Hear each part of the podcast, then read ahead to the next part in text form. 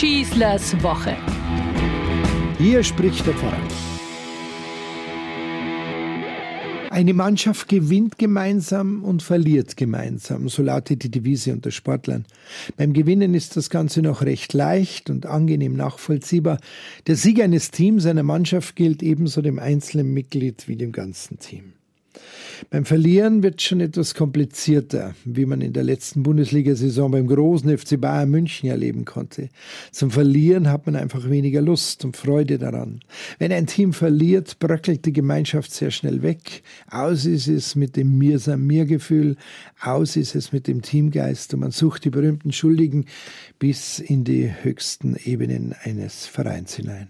Dabei geht eigentlich nichts ohne diesen Teamgeist, nicht einmal das Verlieren. So komisch das auch klingen mag, im Verlieren gilt es, einen kühlen Kopf zu bewahren, einander zu bestärken und aufzubauen, neue Wege und Ziele zu sichten, den Erfolg zu planen und akribisch aufzurichten. Das geht nicht, wenn nur destruktiv Einzelne abgekanzelt und niedergemacht und zum Schuldigen erklärt werden. So löst man nie ein Problem auf dieser Welt.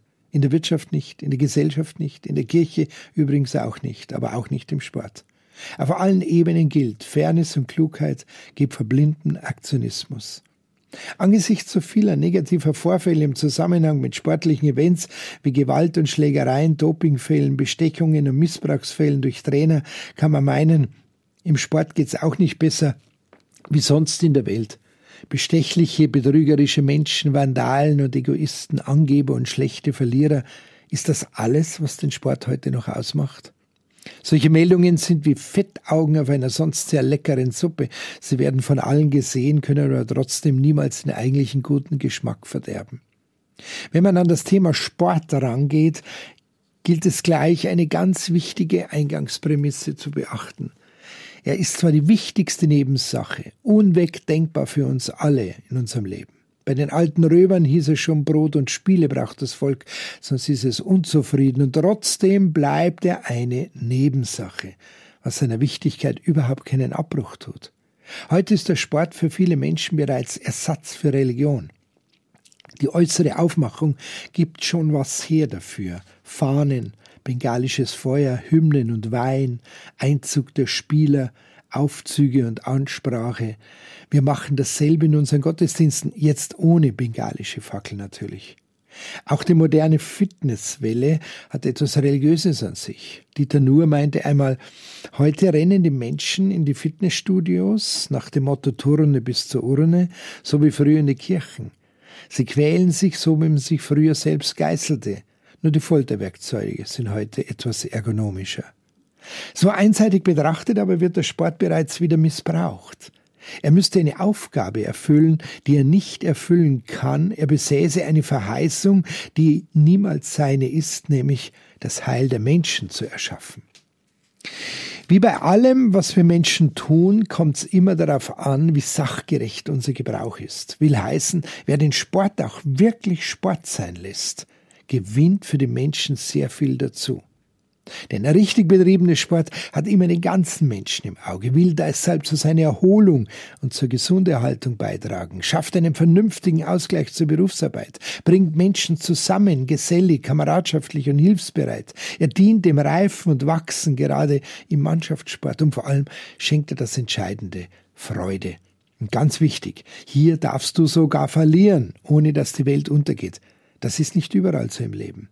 Gerade diese Freiheit, nämlich auch mal Zweit- oder Dritter sein zu dürfen und die Freude sind der unersetzliche Gegenpol gegen jeden falschen Ehrgeiz, Verbissenheit und Fanatismus.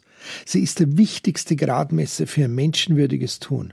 Auch nach einem verlorenen Spiel gibt man sich freundlich die Hand, bleibt man beisammen, gratuliert man dem Gegner, der nie ein Feind sein kann. Richtig erleben konnte man das erst vor kurzem bei den zu Ende gegangenen Special Olympic World Games in Berlin, also den Sport ausgeführt von Menschen mit einer geistigen Behinderung. Sie haben der Welt auf so eindrucksvolle und wunderbare Weise gezeigt, was den Sport ausmachen soll und muss. Da waren echte Gänsehautmomente dabei. Zum Beispiel als Sarah Gandura aus Saudi-Arabien beim Schwimmen nach 50 Meter dachte, sie sei bereits im Ziel. Dabei lagen noch weitere 50 Meter vor ihr. Da schwamm Esmeralda Encarnacion, die bereits im Ziel war, zu ihrer Konkurrentin zurück und beendete gemeinsam mit ihr den Wettbewerb. Während ich das lese, bekomme ich Gänsehaut. Das Publikum lobte und belohnte die beiden Sportlerinnen mit Standing Ovations. Also Achtung, ohne diese Freude und Freiheit pervertiert der Sport zur Feindschaft, stellt sich selber und seine Ziele auf den Kopf. Alle Spielregeln und Leistungen, aller Einsatz und Mühe, alle damit verbundenen vielfältigen Verzichte wären so hinfällig, umsonst, unverständlich. Es schadet sich der Mensch so selbst und anderen, weil er sich selbst betrügt, als dass er sich nützt. Daher gilt für uns alle, Spieler und Fans, nehmt euren Sport als Zeichen des Lebens, freut euch über Fairness und Kameradschaft, begeistert euch in großen Leistungen, seid glücklich mit den Siegern und tröstet die Verlierer.